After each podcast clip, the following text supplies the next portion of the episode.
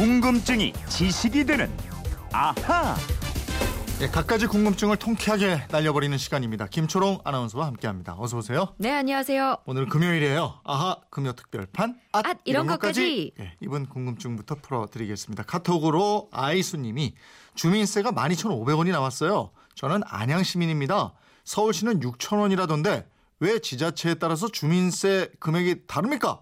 이거 상세히 알려주세요. 이러셨는데 김천웅 씨네도 주민세 고지서 나왔죠? 네, 저 어제 우체통 보니까 고지서 와 있더라고요. 6,000원이었죠? 예, 서울 예. 시민이라 6,000원이 그렇죠. 나왔습니다. 예. 주민세, 이건 어떤 세금이에요? 이 말 그대로 주민이 내는 세금인데요. 납세 의무자는 개인 세대주, 개인 사업자 그리고 법인 사업자입니다. 개인이 살고 있는 주소지와 사업자 등록을 한 주소지마다 한 장씩 고지서가 날아갑니다. 네. 이 주민세는 집이 작건 크건 뭐 월수입이 많건 적건 같은 지역에서는 똑같은 액수로 부과합니다. 다만 기초생활보장수급자에게는 부과하지 않습니다. 그런데 사는 지역이 다르면 주민세 금액이 달라요? 예, 같을 수도 있고 다를 수도 있습니다. 네. 왜냐하면 지방세법에서는 주민세는 10,000원 범위에서 각 자치단체의 조례로 정할 수 있다고 규정하고 있거든요. 네, 네. 그래서 각 지자체 의회가 자율적으로 결정하고 있습니다. 지금 이거 보내신 분도 서울은 6,000원인데 안양은 12,500원이다 이러는 거잖아요. 예. 예.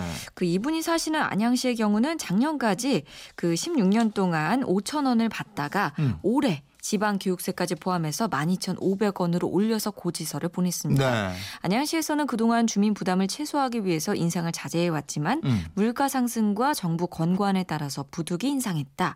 현재 31개 경기도 내 시군 중에서 25곳이 인상을 했고 또 나머지도 단계적으로 인상을 추진하고 있다. 이렇게 설명을 하더라고요. 아니 그래도 저 5,000원에서 12,500원이면 2배 이상이 오른 건데 네. 정부 권고에 따라서 부득이 인상했다. 이건 무슨 얘기예요?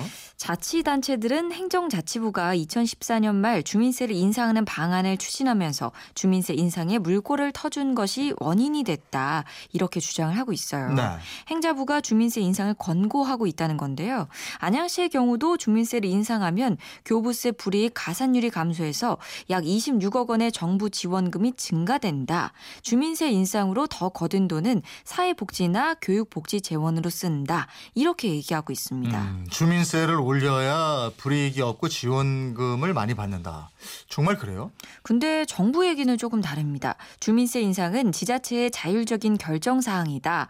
정부 차원에서 지방세법 개정 등 주민세 현실화를 추진할 계획은 없다라고 밝히고 있습니다. 누구 말이 맞는지는 모르겠습니다만 아무튼 주민세가 어떤 지역은 그대로지만 어디는 2배 이상 올랐다. 이건 확실한 거네요. 그렇습니다.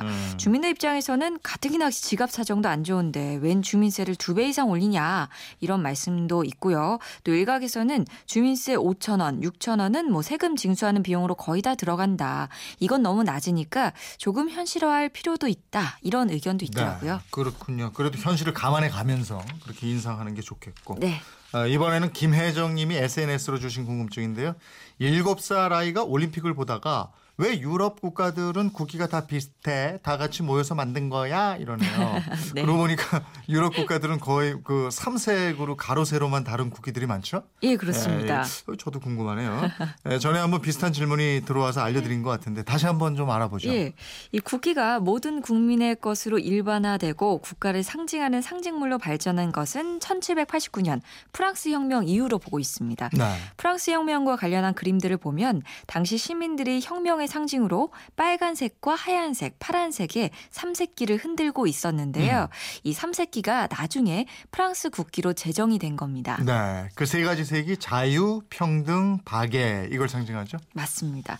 그렇게 깃발을 흔들면서 절대 왕정을 무너뜨리고 국민 주권 국가를 탄생시킨 것이 프랑스 혁명인데요. 이 혁명의 정신이 유럽 전역으로 퍼지면서 큰 영향을 주게 됩니다. 이 프랑스 깃발을 본 이탈리아는 색만 살짝 바꿔요. 초록색, 하얀색, 빨간색, 즉 파랑 대신에 초록을 심어서 우리 국기다라고 했고요. 수백 년 동안 영국으로부터 독립투쟁을 벌여온 아일랜드, 녹색, 흰색, 오렌지색 이 세 가지 색이 들어간 깃발을 흔들면서 저항을 하다가 독립과 함께 정식 국기로 채택을 합니다. 네, 이탈리아, 아일랜드 여기 말고도 모양이 비슷한 국기들이 더 있죠? 예, 뭐 벨기에, 네덜란드, 룩셈부르크 또 독일도 있고요.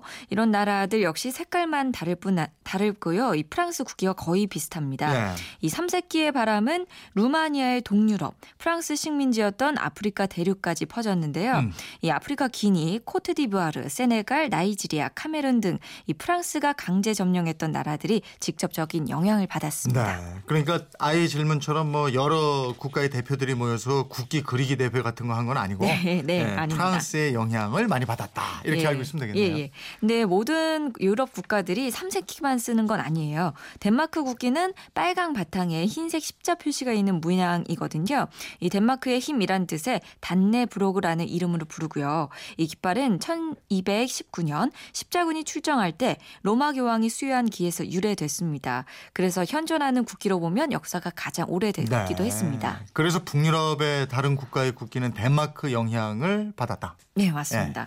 이 핀란드, 아이슬란드, 노르웨이, 스웨덴 등 이 북유럽 여러 나라의 국기는 모두 이 덴마크 국기를 본땄기 때문에 굉장히 비슷하게 생겼습니다. 네. 그런데 섬나라 영국 국기는 프랑스나 유럽하고 또 다르잖아요. 북유럽하고. 흔히 저 유니언 잭 이러는데 맞습니다. 왜 이렇게 불러요? 그 영국의 국기는 정확한 이름이 연합기, 유니언 플래그고요.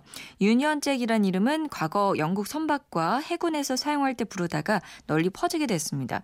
유니언 잭은 두께가 서로 다른 흰색 테두리를 두는 적십자 두 개가 파란색 바탕에 교차해서 그려진 모양인데요. 이 국기는 연합 왕국 이전에 잉글랜드, 스코틀랜드, 아일랜드 이 3국의 기를 조합해서 만들었습니다. 네, 국기가 왜 그 모양으로? 그런 모양으로 그 모양이니까 어감이 이상하다. 왜 그런 모양으로 만들어졌는지 우리가 알아봤고요. 이거 궁금증 한번 풀어주셔야 되겠는데. 8306님.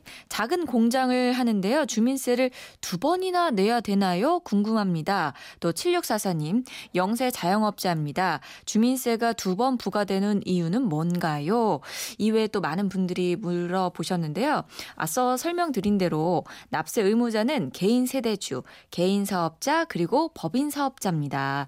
이 본인이 개인 사업자라면 세대주로서 한 번 내고요. 또 다른 사업자로서도 한 번 더 낼 수 있는 거라서 그렇습니다.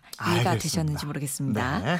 아하, 금요 특별판 앗 이런 것까지 오늘은 여기까지입니다. 소개된 분들께는 선물 보내드리겠고요. 궁금증이 있는 분들은 어떻게 해요? 네, 그건 이렇습니다. 인터넷 게시판이나 MBC 미니 휴대폰 문자 샵 8001번으로 문자 보내주십시오. 짧은 건 50원, 긴 건 100원의 이용료 있습니다. 여러분의 호기심, 궁금증 많이 보내주세요. 네, 지금까지 궁금증이 지식이 되는 아하 김초롱 아나운서였습니다. 고맙습니다. 고맙습니다.